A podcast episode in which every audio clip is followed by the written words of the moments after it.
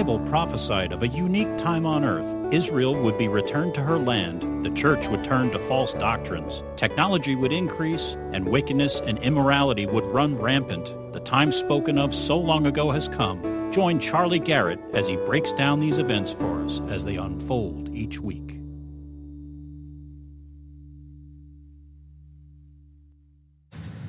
Sunday, 19 November. Time for the prophecy update of the week. Uh, a few things to say before we get into the prophecy update is this week is Thanksgiving on Thursday. I forgot to announce it, and if it wasn't for Jim and Linda, I would have failed today too. No Bible class on Thursday night this week, so if you're uh, here, you'll be standing outside the door at a closed church. Uh, I will be at home eating smoked turkey with my family. So uh, there you go. And uh, then I have a Thanksgiving bandana on. Somebody sent it just in time for Thanksgiving, and I don't want to give her name this time because um, it's a person that's a dear friend of mine, and I know that she can't afford to send this. And yet she sent it to me anyway, so that we'd have a Thanksgiving bandana. And so, uh, without giving your name, I thank you very much. And it touched my heart that you've done this. And so, uh, thank you. Um, I have uh, a friend that I mentioned in our Bible class this past week. I'm, i think I mentioned it as well last week. Um, a person that attended the church online, and uh, his name was Don Young, and he died last week. It's somebody somebody that we've been praying for, and I wanted to acknowledge his death to the people on the prophecy update and to uh, show a photo of him, somebody that was a member of this church from Georgia. And I want to send my condolences to his precious bride who lost her husband. And then I also want to, because it's Thanksgiving time, I want to give thanks to the people that have helped this ministry. We have never asked for a thing in this church, ever. We've never said, please help us in this way. It, the only time we've ever asked for anything is to help other ministries.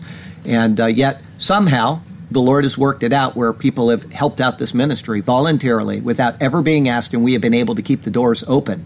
And the people that have done this will never know what that means to me. I've been able to now cut out two of my part time jobs. I still have three, but um, I do them six days a week. And I, I, will probably continue to do them even if we, you know, are completely a success and, you know, whatever, because I need to do something with my life and it's the only exercise I get. But uh, I want to thank everybody that has helped out this ministry. It, it is truly an honor. It is truly an honor, and I thank you for that. And uh, I also want to thank especially the Lord Jesus Christ who established this ministry. It's not mine, it's not ours, it is His. And when He sees fit for it to end, it will. And, uh, you know, somebody emailed me this week and uh, he said, Oh, I see your numbers went in half this past week on the uh, sermons and the updates. And I said, I never look at the numbers. When I cut and paste the URL to post it to somebody, I hold my hand over it. I don't want to know what the numbers are. I don't care. It doesn't make any difference to me. But I do know that doctrine people do not want to know doctrine. When I say something, and I went back and I thought, I wonder what would have precipitated this. It's because I talked about women in the ministry. And half of the people online are women, and so they didn't like that. But I didn't write the Word of God. But I will not. I, I said to him, I am the one that has to stand in front of Jesus Christ, and I have to take account for every word that I give. And I'm not going to waffle on doctrine for numbers. That's why I don't look at numbers. I don't care about numbers. If we don't have anybody watching this, we still have a church here, and I have a family. So, um, Doctrine Matters, and today we are going to have a prophecy update on doctrine. Holy doctrine. We're not doing a regular update. I hope that you'll enjoy it. You may get bored and fall asleep and fall out of your chair, but I would hope that's not the case. Uh, and then one more thing is we have two people visiting here, uh, Randy and Vicky Chubbuck, and they're from Georgia. And I highlighted their son this past year. He was a person that uh, uh watched faithfully, and he died this past year. And uh, one of the things that she told me is that he loved to see the irony of the week, and he'd laugh at it. And uh, what was the affliction that he had? I don't remember the name of it. Asperger's, Asperger's syndrome. Okay, and uh, it was it was an honor to highlight him, and it is more of an honor to meet you today, and to share in your grief with you, and to thank you for coming. They've come all the way from Boynton Beach today, which took them hours to get here, and they've got to get in their car and drive right back. But thank you for making this effort. They're visiting Florida right now from Georgia and uh, thank you for your faithful witness in Jesus Christ. Okay, today we're going to do a, a um, prophecy update solely on the rapture. And the reason why I'm going to do this is because um, uh, I heard from somebody, actually, the person that sent me the bandana, she said she was watching a prophecy update by a person named Jacob Prasch. I don't watch other updates, so I, I am not involved in these things. But uh, Jacob Prasch um, barbecued J.D. Farag over being a uh, pre trib rapture believer. Uh, apparently, he did it very almost violently. She said it was it was an embarrassment. And um, so I thought, well, that's not right. You know, people have a view on something, and uh, there's no point in showing less than a Christian attitude over something like that. But then I uh, was sent a link this past week from a place that's here in Florida, which I've never heard of, but it's called TruNews. And uh, they said, oh, he's got a big following. And um, they said, uh, listen to this. And I normally won't listen to these things, but I, I did start to listen to it, and they gave me a time to start listening, and so I did. And he said that if you teach a pre tribulation rapture, you are going to hell. You're going to burn in the flames of hell. And I thought that that is one one of the stupidest things I've ever heard in my life is that somebody would say, "You know what saves a person and keeps them from hell? The shed blood of Jesus Christ." And that is it. Okay, you believe in Jesus Christ and you are saved. Uh, the doctrine of eternal salvation is all over the Bible. If you can't get your head around that, then you're not reading your Bible. You're listening to somebody that taught you something incorrect. But the shed blood of Jesus Christ is what saves us. 99.999% of all people that have ever existed in Christianity don't even know what a rapture is. There weren't Bibles for thousands of years, right? Or for yeah, a thousand and a half years. And most people don't read their Bibles today. There's a very small portion of people in Christianity that actually talk about the rapture. And because you watch 10,000 uh, prophecy videos a week, you think that's all that people focus on. But that is not all that people focus on. It's something that most people don't know about, and it's not going to keep you from hell. It's not going to condemn you to hell. Okay? There's nothing about that. And then he said that it's a heresy to teach a pre tribulation rapture. Okay? Uh, that is really bad doctrine. That's exceptionally poor doctrine because there are certain things that are heresies we talk about on Thursday at the Bible class. A heresy is something that will keep somebody from being saved. It's not something like bad doctrine, which if I teach it, well, I'm going to lose rewards. The heresy is something that will actually keep another person from being saved. And you can be a heretic, actually, and teach uh, heresy and still be a saved person. Watch the uh, Thursday night Bible studies and you'll understand that. But doctrine actually matters, okay? And uh, he said, he, he kept focusing on this word heresy. And he says from Galatians chapter 6, which let, let me pull that up for you. So, what he's saying, he's saying that people that do this and that and one thing and another, uh, including heresies, uh, will not inherit the kingdom of God.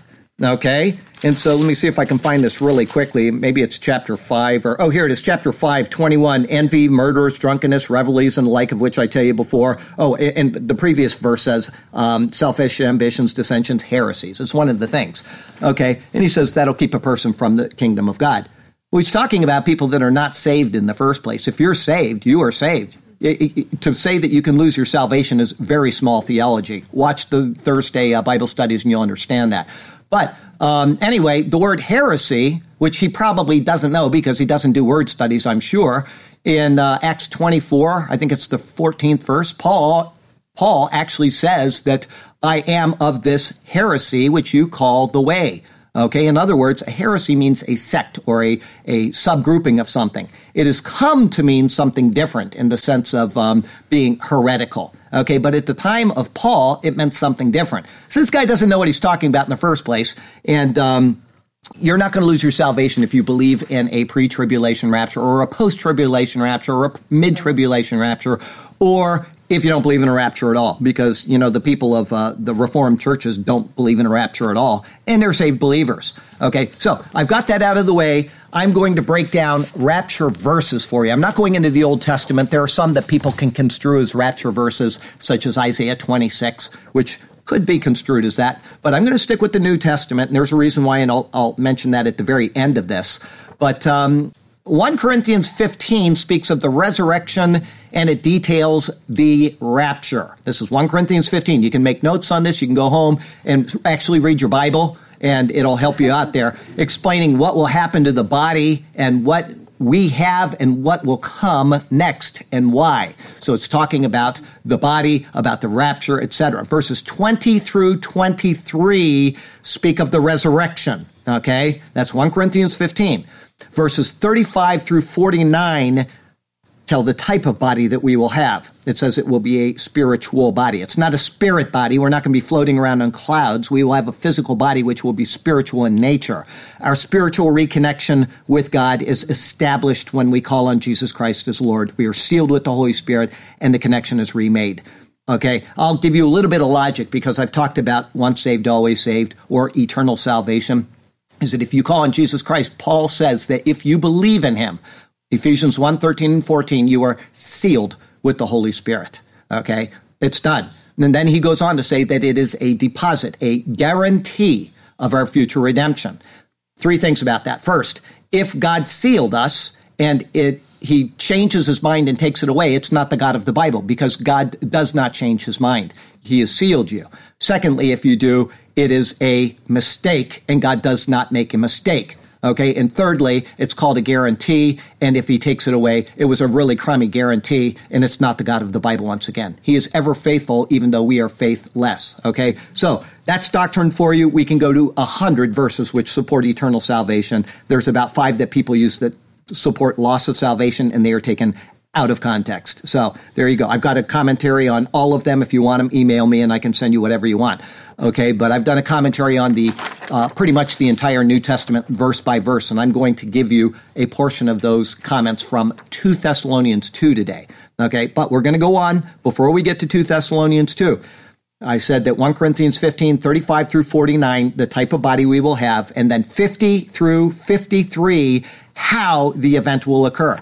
Now, I'm not going to read a lot of this because there's not going to be time. I have no idea how long this is going to take to get through, and we have a service to go through as well. But I will read you those verses right there 1 Corinthians 15. Um, I don't want to leave you hanging too much in 1 Corinthians. So 15, 50 through 53, he says, Now this I say, brethren, that flesh and blood cannot inherit the kingdom of God, nor does corruption inherit incorruption. We're in corrupt bodies. Cut off your arm and watch it rot, okay? This is corruption, okay? Behold, I tell you a mystery. That's going to reveal something that I said I would tell you about at the end of this talk. That word right there, behold, I tell you a mystery, is why I am doing this and why that guy in TruNews and Jacob Prasch are incorrect in uh, their analysis of somebody being a heretic if you believe in one rapture or another. But I'll get to that later. Behold, I tell you a mystery. We shall not all sleep, but we shall all be changed in the moment, in the twinkling of an eye. I can blink my eyes five times in one second. The twinkling of an eye is less than what? That's two hundredth of a second. Okay, we're not going to see it happen. It's going to be there and it's going to be gone. We're going to be out of here. Okay, so uh, for the trumpet will sound, the dead will be raised incorruptible, and we shall be changed. For this corruptible must put on incorruption, and this mortal must put on immortality. So that's the rapture verse specifically from 1 Corinthians 15. And uh, then we're going to go on now to 1 Thessalonians 4 13 through 17. Okay, this is the order of the actual rapture events. The Lord will descend, the trumpet will blow, the dead in Christ will rise first, all of that. Most people know those verses. If they don't know anything else about the rapture, they know those verses. I'm not going to read them, but you can go there. 1 Thessalonians 4 13 through 17. Then it goes into chapter 5 in verses 1 through 3, and Paul says something that I do want to read you from the Bible. Um, this is 1 Thessalonians chapter 5. He says, But concerning the times and the seasons, brethren, you have no need that I should write you. He is repeating the words of Jesus Christ just before he ascended in Acts chapter 1. He's using the exact same words so that we don't make the mistake that we have seen countless times in the past. Okay, and I'm going to read you what Jesus said. The very last question that the disciples said in Acts chapter 1 was, Therefore, when they had come together, they asked him, saying, Lord, will you at this time restore the kingdom to Israel? These are Jews coming out of the law. This is a new thing that's going on, a new covenant, which he said that he shed in his, in, that he established in his shed blood, and they are thinking, what? Kingdom. He is going to establish kingdom. They are not thinking about a Gentile led church age at all. They are thinking kingdom. And I'm going to make a point about that at the end as well, as far as the, um, using Matthew and Mark and Luke for your doctrine of the rapture. Bad news, and I'll explain that. They are thinking kingdom. Christ is going to establish his kingdom. And he said, There, are you going to restore the kingdom to Israel? Then he said, It is not for you to know the times or seasons which the Father has put in his own authority. Paul repeats that. People say 1 Thessalonians 5 1 means that we can predict the rapture and we're going to know that. It is exactly the opposite. Okay. If you want to know what is being said there, go read my commentary. I'm not going to read you that part of my commentary. I've got verse by verse and I explain it in detail. You will never know when the rapture is. Nobody will ever know when the rapture is. And anybody says that should be ignored. But instead, they give them 8 million views. They send them their money. They, and that's another thing I'll explain at the end of our commentary as well, is what you should do with people like that. But you will not know that. And that is what Jesus is telling us there specifically in Acts, and then Paul repeats exactly the same words. So we don't make this fundamental error of theology. Doctrine actually matters, okay? We go on from there. In the same passage, 1 Thessalonians chapter 5, I closed my book too quickly. He says, um, For you yourselves know perfectly that the day of the Lord, the day of the Lord, so comes as a thief in the night. What is the, the day of the Lord? It begins with T and ends with tribulation. Anybody? Okay, it's the tribulation period. It is the seven years of tribulation that is coming on the earth. The day of the Lord so comes as a thief in the night. And he says in verse 3 For when they say peace and safety, then sudden destruction, the tribulation period comes upon them as labor pains upon a pregnant woman, and they shall not escape. Verse 4, here's what it says But you, brethren, are not in darkness, so that this day, what day? Tribulation period, this day should overtake you as a thief. He has just told you that it is a pre tribulation rapture. If the day of the Lord, the seven years of tribulation, is darkness and you are sons of light and not of the night, pre tribulation rapture. But we're going to go on. We're going to defend that view because it is the only view that is correct. But I don't care if people teach wrong views. It doesn't matter to me. What I care about is that you hear what is correct. And then you say, I'm not going to listen to these people that have the wrong view anymore. He's just told us that it's pre tribulation rapture. He will substantiate that in his second epistle to the Thessalonians. And the reason why is because they didn't listen the first time. Okay? Uh, in verses 4 and 5, as I just said, not in darkness, sons of the light. It is a pre tribulation inference. Okay? If the day of the Lord, the tribulation period is darkness, we are sons of the light, then we are not to be found in the tribulation period, the darkness. 2 Thessalonians 1 6 through 10 gives tribulation or refers to the tribulation that is coming upon the world. He explains what it's going to be like.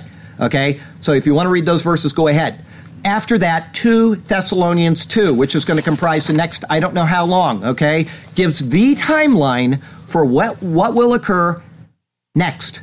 Verse 2 1. Now, brethren, and I've taken my commentaries and I've shortened them because I'm long winded. Uh, Jim and Linda read them every day. A couple other people in here read them, and they know that I, I, get very wordy and I like it. You know, if one adjective will suffice, then add two. Okay, that's my attitude. All right, but I've compiled these or uh, made them a little bit shorter for you, and I'm going to read you my commentaries on 2 Thessalonians 2. Verse 1. Now, brethren, concerning the coming of our Lord Jesus Christ and our gathering to him, this is the rapture. Concerning that issue, we ask you. Okay, this is an issue which he has already addressed in his first letter. I just went through that with you, especially in chapter 4 of it. Therefore, his words are to be taken along with what is said there. Go read those verses.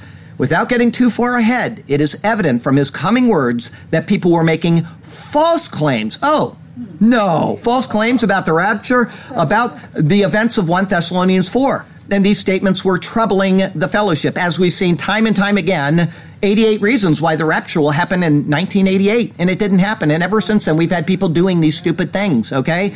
Right? Paul wants them, and thus us, that's right, because he's writing an epistle which is now in the Bible. He wants us to know the proper sequence of events which will occur and in and around the Lord's coming and our gathering to Him, as he says. The word Paul uses there, translated as gathering, is only found here and in Hebrews 10, verse 35, in regards to Christians assembling together for worship and instruction. In this case, it must be referring to all who are in Christ, both the dead and the living.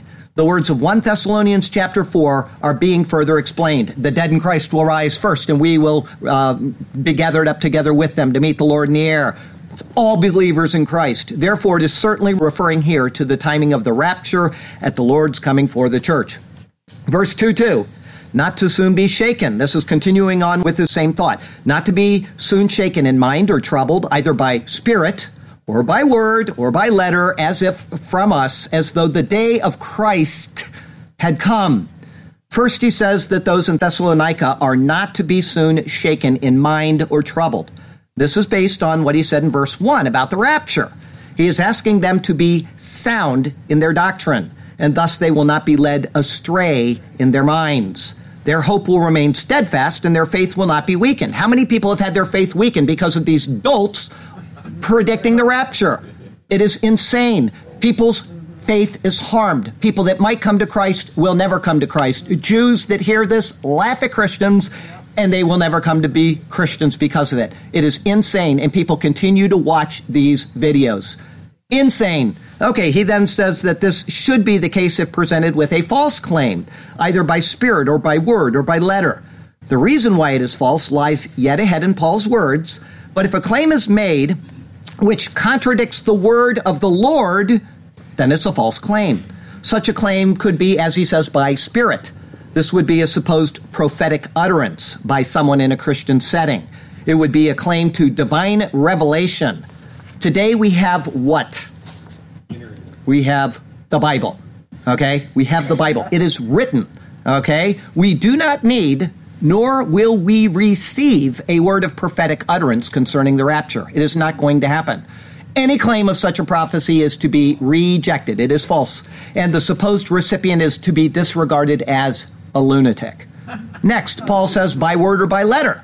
I can see the subs going down and down on my site, and I don't care. I am not here to teach people what they want to hear. If I wanted to have 100,000 views a week, all I do is make stuff up like these other people and tickle their ears. I'm not going to do that. Paul says by word or letter. If a supposed letter or writing is received which contradicts what Paul will say, it should be tossed into the garbage can, soaked with gas, and lit on fire. Be careful not to burn down your house in the process. gas is combustible. With this thought of the importance of what he will now say out of the way, he finishes the verse with, as though the day of Christ had come. You have to understand the importance of those words. The focus here is on the day of Christ. That is what he is writing about. Everything is in relation to that. This is the main thought of Paul's words of the section. The coming of our Lord Jesus Christ and our gathering to him is being set in relation to the day of Christ, not the other way around. If one doesn't properly follow this thought, then there will be confusion in their end times theology. When is the rapture? When is the Antichrist revealed? These things have to be taken in connection with what is now said by Paul. Otherwise, an incorrect analysis of the timing of these events is inevitable. This is why Paul specifically started with the rapture and then set it in relation to the day of Christ. Question What is the day of Christ then? It needs to be understood that various manuscripts say day of the Lord or day of Christ. They both have the same meaning. Christ is the Lord. I hope people understand that. This is speaking of the seven years of tribulation which are coming upon the world. It is not merely the last three and a half years of this period. That is not what he's speaking about. Because he referred to it in 1 Thessalonians chapter 4 and they didn't listen. 1 Thessalonians 4 and 5, and they did not listen. So he's speaking about the same time period, not the last three and a half years. He is speaking of the time of darkness, the seven years of tribulation. Okay? These seven years are what is spoken of and referred to in Daniel 9, verses 24 through 27. It's a very long study. It would take us hours to get through. Trust me on this, it is speaking of seven years given to Israel in the end times after the end of the Gentile led church age. The details of these seven years are given in numerous places in the Old Testament, and they are described in great detail in Revelation 4, verse 2, until Revelation 19, verse 10. This is what Paul is referring to here. Verse 2 3 Let no one deceive you by any means, for that day will not come unless the falling away comes first and the man of sin is revealed, the son of perdition the opening clause of this verse, let no one deceive you by any means, is based on what was said in the previous verse. Okay? They were not to soon be shaken in mind or troubled, either by spirit or by word or by letter, as if from us. At that early day, that early day in church history, there were deceivers who were making up crazy stuff out of their own heads and passing it off as prophecies from the Lord. Paul is showing those at Thessalonica and thus us that only the instructions of the true apostles were to be regarded as authoritative. the apostles' direct doctrine. Okay, Jesus is the head of the church. He has given his authority to the prophets and apostles. That's the foundation, the Bible says. A foundation is laid how many times? Once. That's how did you know that? You must have seen the number somewhere. That's right. It, one time. Okay? So, the only instructions of the true apostles were to be regarded as authoritative. Now that the apostolic age is over, our only only source for divine revelation is the word of God.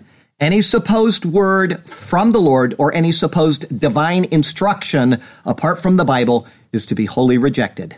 Paul's next words have a thought inserted in them by the translators. For that day will not come. That's inserted by the translators unless the falling away comes first.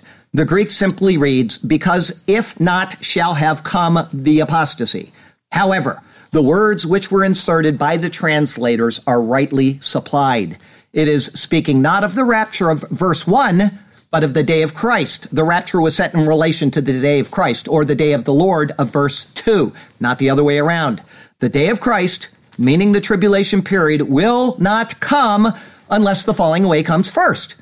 It has become common to teach that this word, apostasia in the Greek, or falling away, is actually speaking about the rapture, because the word signifies to leave or depart.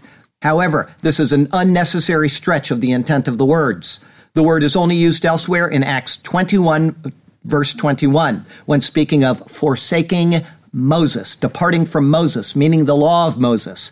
The departure is one of purposeful turning away from set doctrine. There will be a falling away from the true faith of Christ before the day of Christ comes upon the world. What is implied here is that the true church will be gone by then, but that will be explained in verse 7. It is not explained by the word apostasia in this verse, okay? Along with this thought, Paul finishes the verse with, and the man of sin is revealed, the son of perdition. Here he speaks of the man of sin. The term is unique in the New Testament. It is applied to a specific person who will be a man of lawlessness, as the word anomia implies. The word signifies the utter disregard for God's law, his written and living word. Paul further describes him as the son of perdition. This term is used only one other time in the entire Bible, speaking of anybody? Judas. John 17, 12, when speaking of Judas who betrayed Jesus. Judas, in essence, fell away from the truth of the apostolic office, which otherwise could have been his. He chose the evil path and he was essentially born to be destroyed. Like Judas, this person will be set on a course which can only lead to ruin. The word Paul uses, which is translated as revealed, is apocalypto. You've heard that before, haven't you? It will be as if a covering is pulled away and this person, bent on disregarding God's law, will be unveiled. He then is a counterfeit to Christ, and thus he is known to us as the Antichrist. What we have so far is the understanding that the day of Christ, meaning the day of the Lord, will not actually commence until the Antichrist is revealed. However, he will not be revealed until after the rapture, as is implied in this verse, but which will be made explicit in verse 7. And so, thus far, we see the sequence of events. One, rapture of the church. Two, the falling away and the revealing of Antichrist. Three, the day of Christ, meaning the day of the Lord. Verse 2 4, who opposes himself and exalts himself above all that is called God or that is worshiped so that he sits as God in the temple of God, showing himself that he is God. The words which begin this verse are actually in the present tense. Rightly translated, it says, the one opposing and exalting himself. If taken substantially, it would read the opposer and exalter of himself. It clearly is a reference to the Antichrist. The words are reflective of Satan himself, but are being applied to a man and so it is one who is wholly in league with the goals and intents of Satan. It is this man of lawlessness who places himself above all that is called God or is worshiped. In this phrase, it is understood that the Antichrist will place himself above the true God as well as above all false gods. Total allegiance to him will be required. In essence, he will be believed to be the fulfillment of whatever hope is laid out in any religion, any at all. For those who say they are Christians, he will appear as their Christ. For the Jews, he will be their Messiah. For Muslims, he will be their Mahdi, etc. but he will exalt himself above the God or gods that he claims that he is from, demanding worship of himself only. There are things that are not gods which receive worship and adoration, but he will exalt himself above any such thing. This self exaltation will be seen in a demand for total allegiance above power, money, or even life itself. This will be fully seen and realized on the day that he sits as God in the temple of God, according to Paul. These words, for countless years of the church, have been taken to mean something other than a Jewish temple.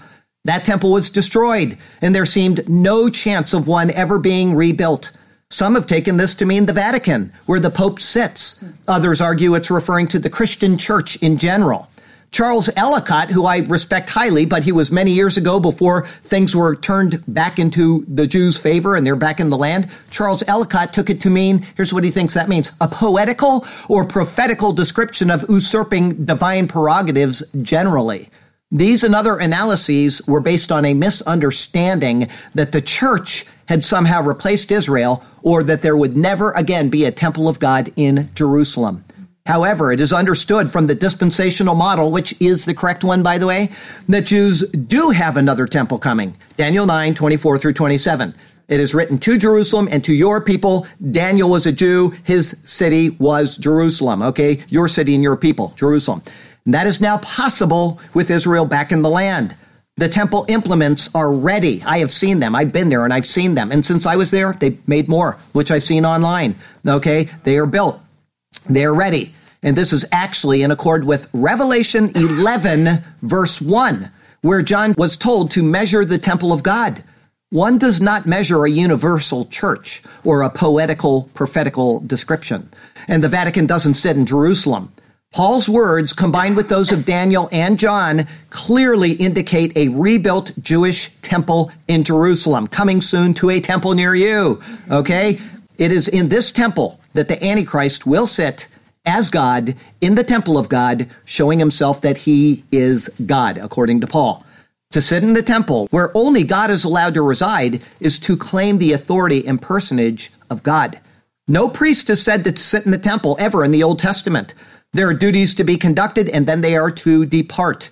No such furniture exists for the priests to sit down. Only in the Holy of Holies of the temple was there a place of rest. This is where God dwelled above the cherubim on the mercy seat above the ark. The high priest would enter behind that veil once a year. We just went through the Day of Atonement uh, sermon. Okay, once a year to make atonement for the sins of the people. But other than that, there was no sitting of any kind involved in temple duties. Good news. Hebrews 10 verse 12 and Hebrews 12 verse 2 say that Jesus performed his work and then he did what? He sat down. Jesus is the Lord God. Antichrist sitting in the temple will be his claim that he is entitled to sit there because he is the one who is God, or at least he thinks he is. As it is known that Jesus is God incarnate and the Christ, this then is the Antichrist. He will make a false claim against the true God who has revealed himself in the person of Jesus. Verse 2 5. Do you not remember that when I was with you, I told you these things? Here, Paul takes time to upbraid the church at Thessalonica, and he does it in the form of a question. Further, in a change unique to this verse alone, he switches from the third person to the first person. Whereas he has been saying we to include those with him who are Silvanus and Timothy, he now departs from that in his zeal to correct his audience, and he says, I. He begins with, Do you not remember? It's a way of saying you obviously did not pay attention. At the end of sermons, I'll often stop and I'll ask a question from the sermon, and everybody here has deer in the headlights except one person who stands up and says, I know! And that person gets my bonus of the week. They get an extra cookie because that's, and that's what he's doing right here. He's putting them on the spot.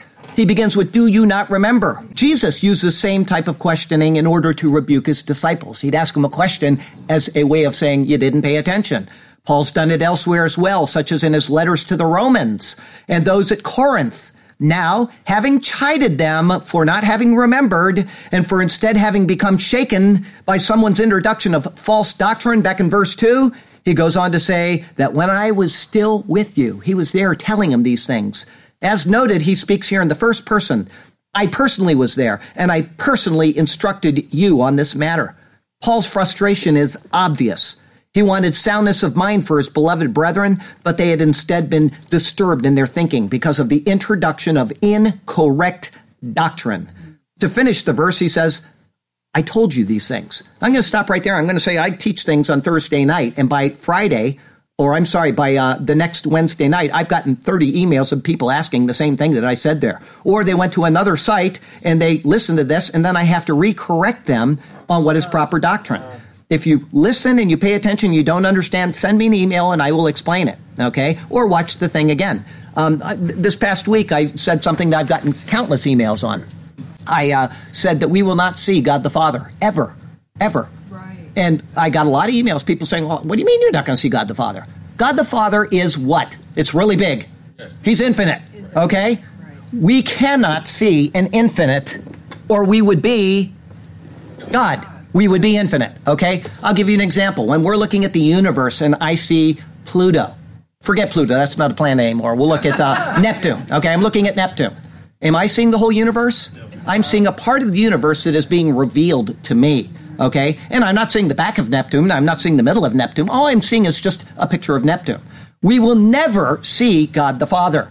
We will only see God the Son revealing God the Father to us, infinitely, ceaselessly, endlessly revealing God the Father to us. He is the lamp, He is the light of God that shines forth. He is the incarnate Word of God. He is our mediator. He's everything that allows us to understand God the Father. If you have seen me, he says, you have seen the Father. He is telling them that God the Father is, as the Bible described, not able to be seen. He will always reveal God the Father to us. Okay, we're not going to see God in that sense. We will see, like Pluto, or forget Pluto, uh, Neptune, we're going to see a portion of what God is revealing in the person of Jesus, and it will go on for eternity no matter how long we search out the secrets and mysteries of God, He will infinitely be above us. Infinitely. We will never attain the infinite. It will go on forever and forever and forever. Back to doctrine here. Okay, he speaks in the first person. He says, I told you these things. The word translated as told in the Greek is in the imperfect tense. In other words, I repeatedly told you these things. Thursday, Bible study, right? I say things again and again. The use of the imperfect when read by the church would be an embarrassing moment for them. I told you, I told you, and I told you, and they still don't remember. Paul had spoken of the end times as a core part of his doctrine.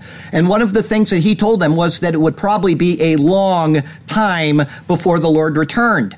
Further, before the day of Christ, meaning the day of the Lord came, certain things would precede it. I've already told you this.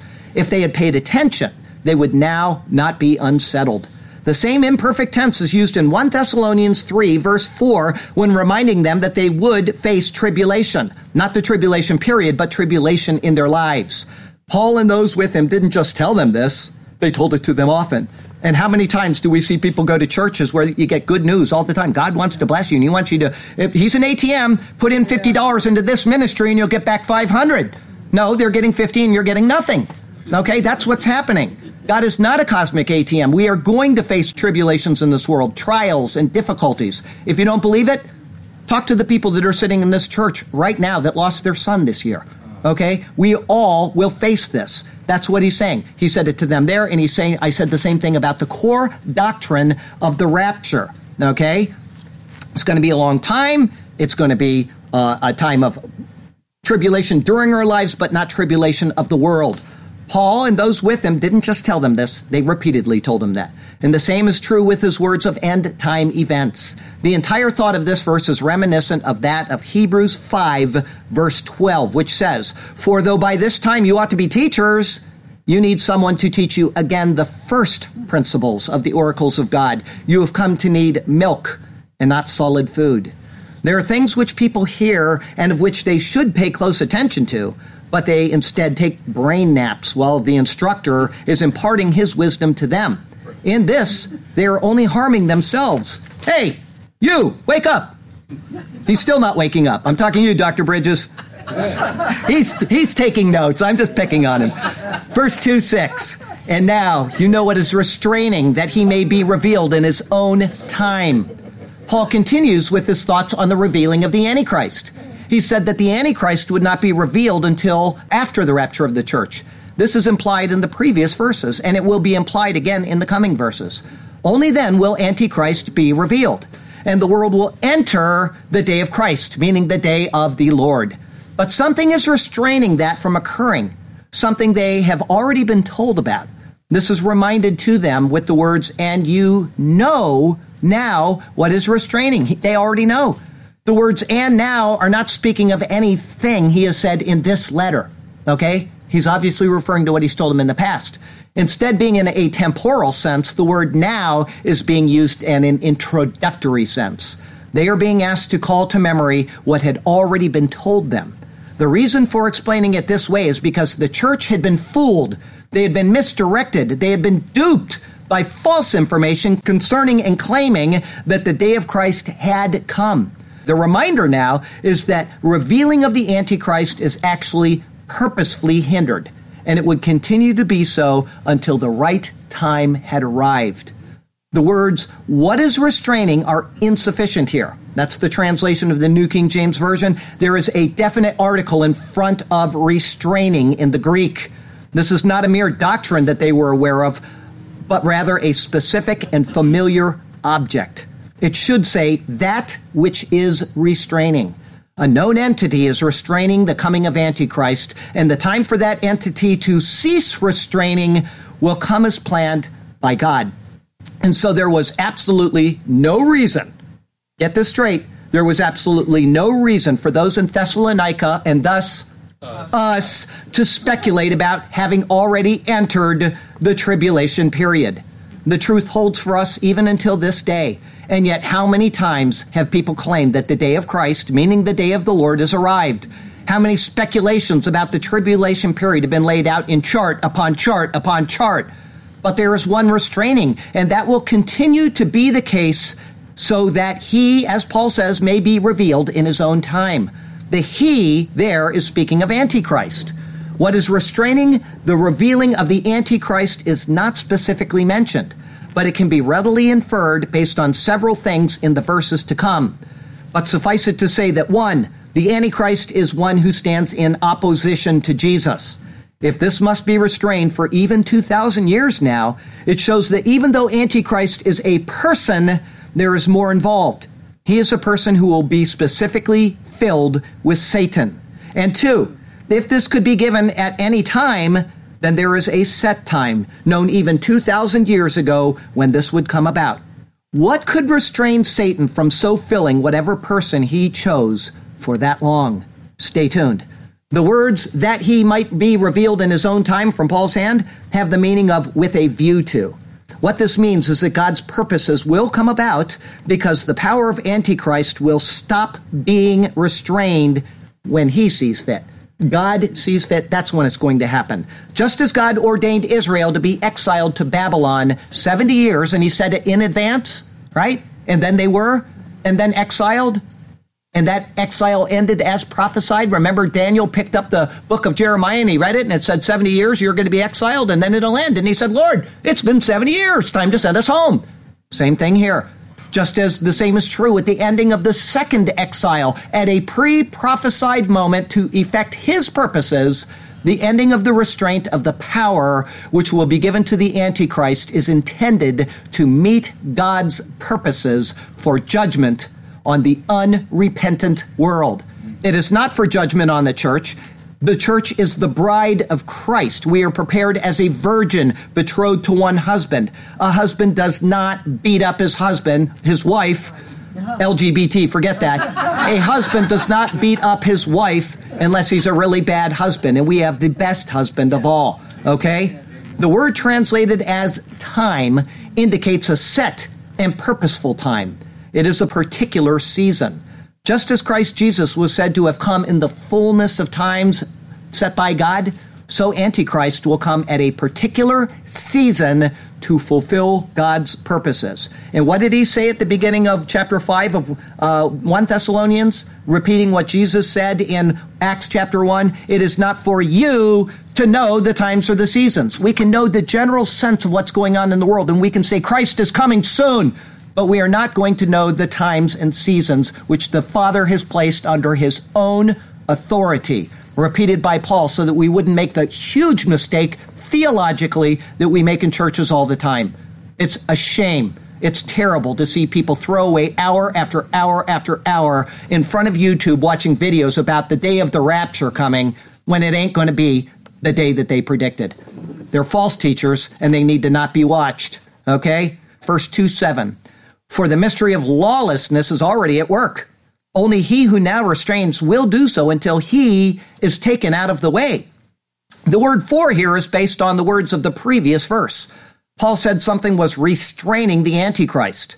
This was, as Paul says, that he may be revealed in his own time. From this, Paul continues with, For the mystery of lawlessness is already at work. A mystery is something that is not yet revealed. You see the word mystery from Paul's hand. That is what it is. It's something that is not yet revealed. And he says the mystery of lawlessness is already at work. He hasn't revealed it. Okay? There is a lawlessness which is working, and it has been working for 2,000 years or more now, which is not yet fully revealed. It's a mystery. And until it happens, it is not revealed. Okay? That has been slowly working out a plan. This has been going on. In the Greek, there is an article in front of both the word mystery and the word lawlessness. It reads, For the mystery of the lawlessness. The state of lawlessness, which is still not fully revealed, is already at work, according to Paul's hand. The idea of the work is that of an inward action. It is as if yeast is causing bread to swell. It is an infection. It is not a personal thing. It is a state of lawlessness which is working and which will eventually be revealed. This mystery is then sharply contrasted to the word revealed, which is found in verses 6 and 8. There is a time when the lawlessness will come forth to effect its purposes on earth. It will be when the Antichrist is revealed, because he will then embody this lawlessness, which has been building as a yeast all of this time. The working of lawlessness, however, is kept in check until the appropriate time. That is what we're being told here. At some point, the restraining force of verse 6 will no longer restrain. It's a season that we are not to know. It is a mystery that Paul did not reveal to us. As it says, only he who now restrains will do so until he is taken out of the way.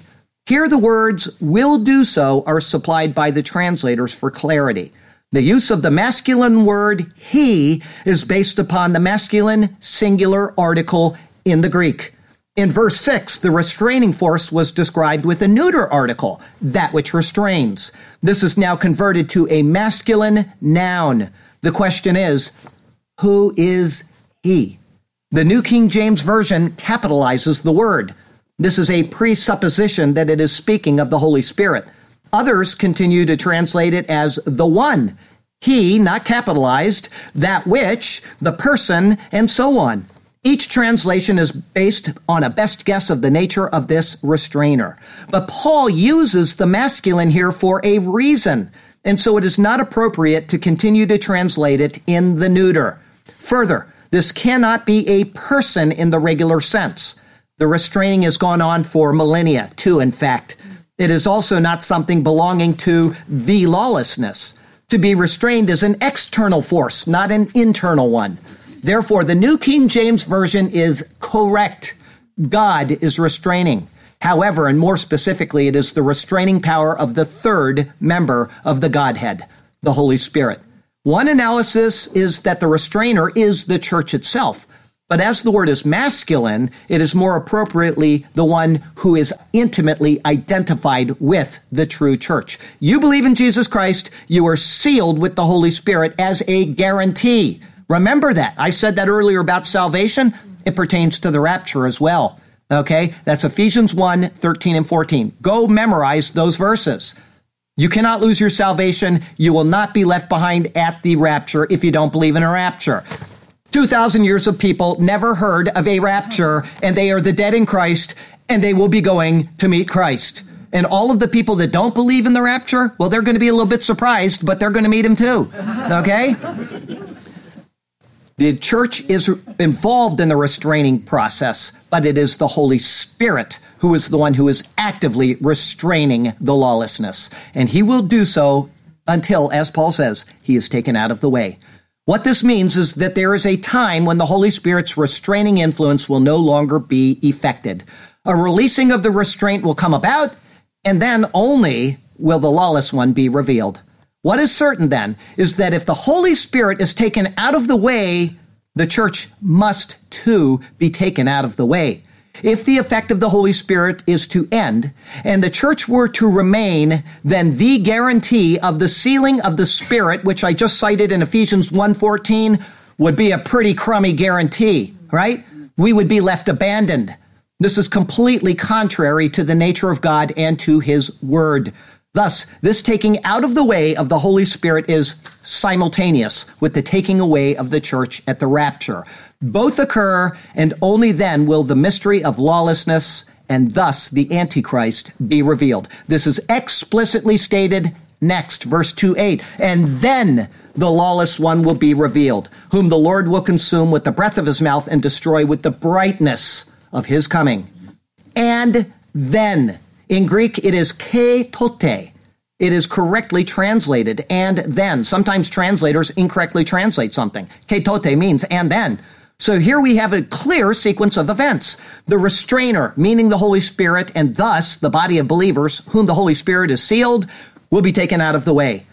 Two, and then the lawless one will be revealed, which will be in conjunction with three, the tribulation period, which is the day of Christ, the day of the Lord.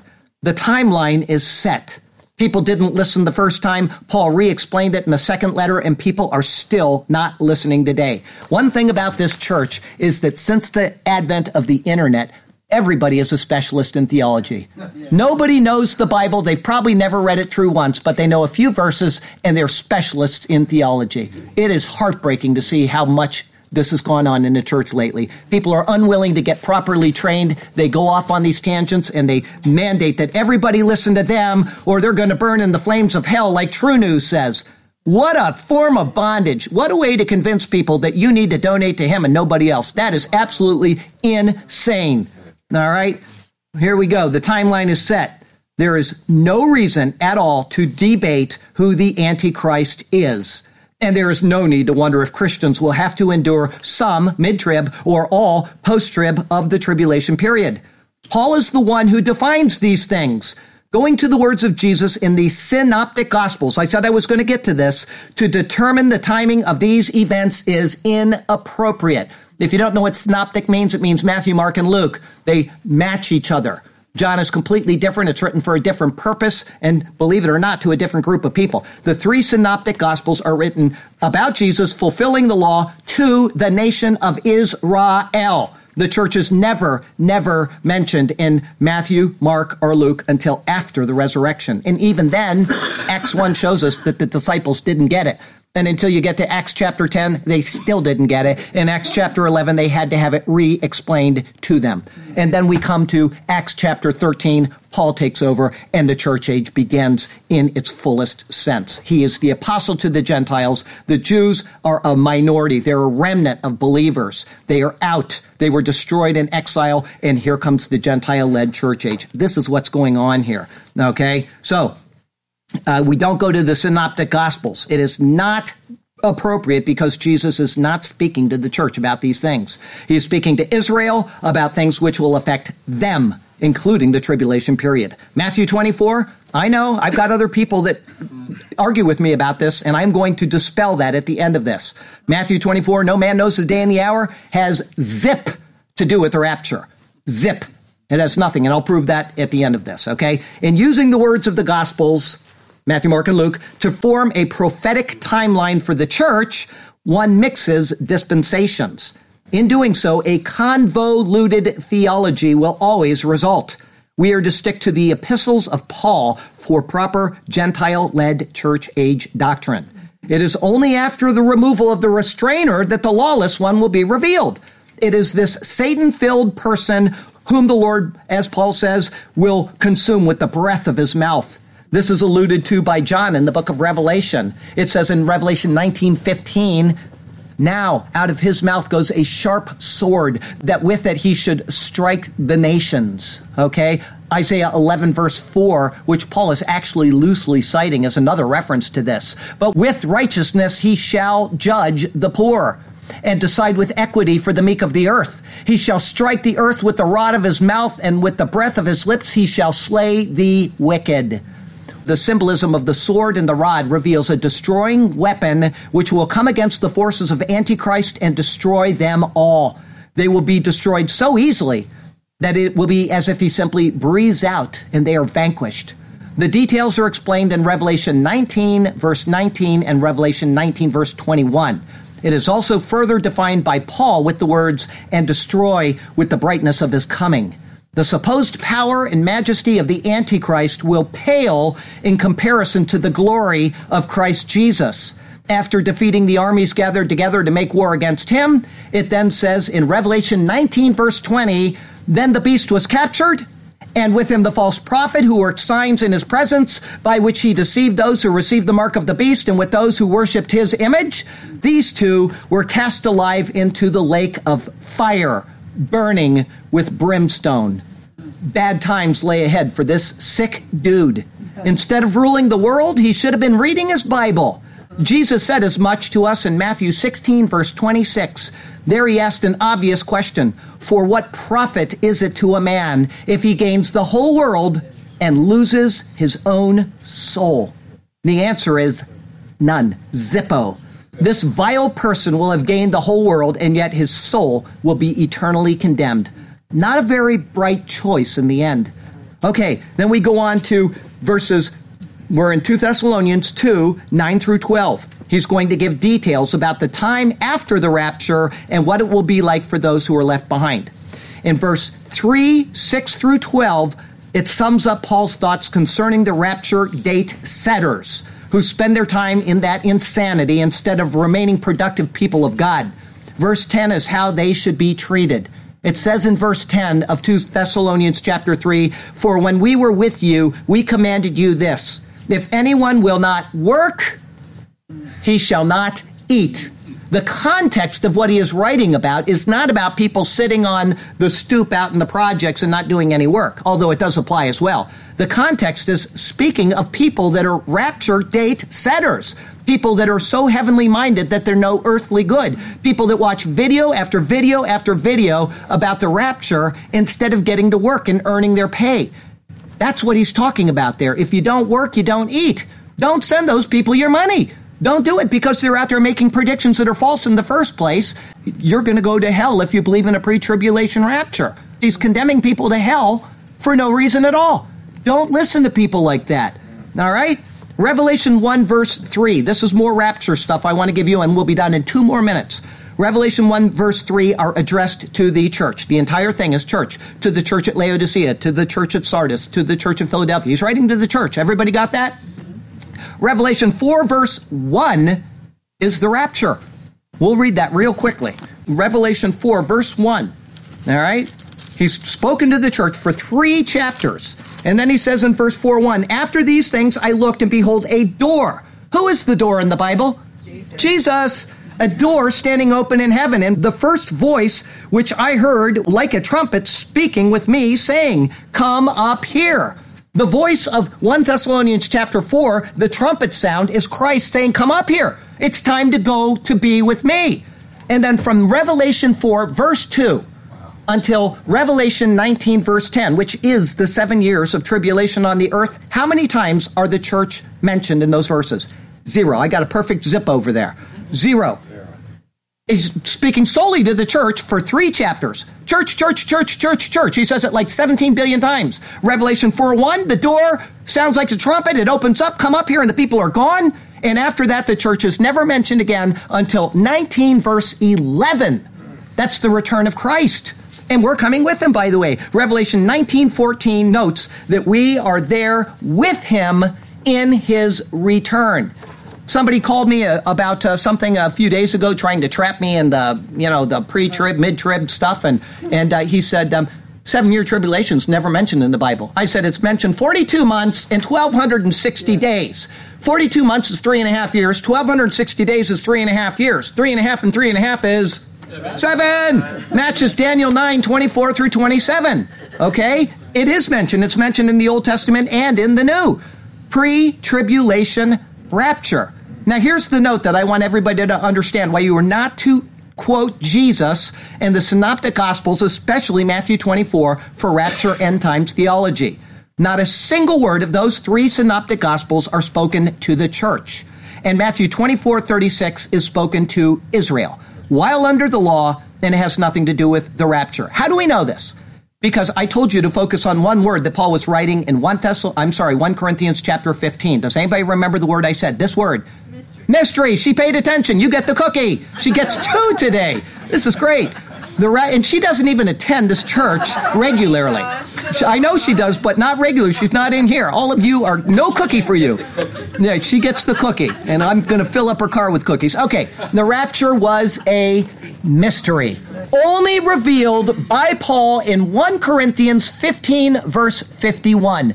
This was the first time it was ever directly and explicitly expressed and addressed in human history as it flowed from the end of his pen or his scribe's pen as he related to him. It had never been explained before. And he explained it. And guess how long that was after Christ's ascension? 20 to 25 years. Jesus was speaking in the Gospels about Israel. He was speaking about the end times, the millennial reign of Christ, and before that, the tribulation period. He was not speaking to the church. He wasn't crucified. He wasn't resurrected. He was not speaking to the church. Paul revealed the mystery. Isaiah's words in the Old Testament, which speak of a possible rapture, were a mystery. People didn't know what they were talking about. Nobody read it and said, oh, gee, there's going to be a Gentile led church age and they're all going to be taken out at that time. They weren't thinking that. Okay? Pictures of a pre tribulation rapture pre tribulation rapture from the Old Testament, and I'm saying pictures because God deals in pictures. We know this, especially with Genesis, Exodus, and Leviticus. We've seen like 10,000 pictures of what God was going to do in Christ. Pictures of a pre tribulation rapture are carefully recorded in the Old Testament, very carefully, very minutely, and very particularly. If you want to see those, email me and I will send you the link to that sermon, which I did online. Okay, it will explain to you in the Old Testament pictures. Moses goes to a certain location and he does a certain thing with Gentile people and then he returns to the people of Israel. There are several pictures in the Old Testament which explicitly show us the Gentile led church age, the rapture of the church, and then the focus on Israel again. Email me and I'll send it to you. Maybe I can link it at the end of this sermon. If you want the written sermon, just go on the um, uh, Superior Word website and look for it. You'll find it, okay? Now, having given you all of that information about the rapture, I did ask for a Lesric this week. We're going to close with a Lesric, and I said I'm doing one on the rapture. I didn't get his opinion. Are you mid or pre or post trib? I just said, you know, you can do whatever you want. And here's what he came up with, and you can guess which one he is. Lord Jesus has made us a pledge. By rapture, surround us with hedge. We don't know the date, he'll never be late, but the world is surely on edge. It is fact and not theory, pre trib. To say anything else is a fib. If you think it's absurd to be truth of the word, you best don a big diaper and a bib. so there you go. That's your Lesric for the week, and such is the world in which we live. From Sarasota, Florida to Ulaanbaatar, Mongolia. I'm Charlie Garrett. This is the superior word because we hold to the word of God and nothing else. This is the superior word, and that is your prophecy update for the week.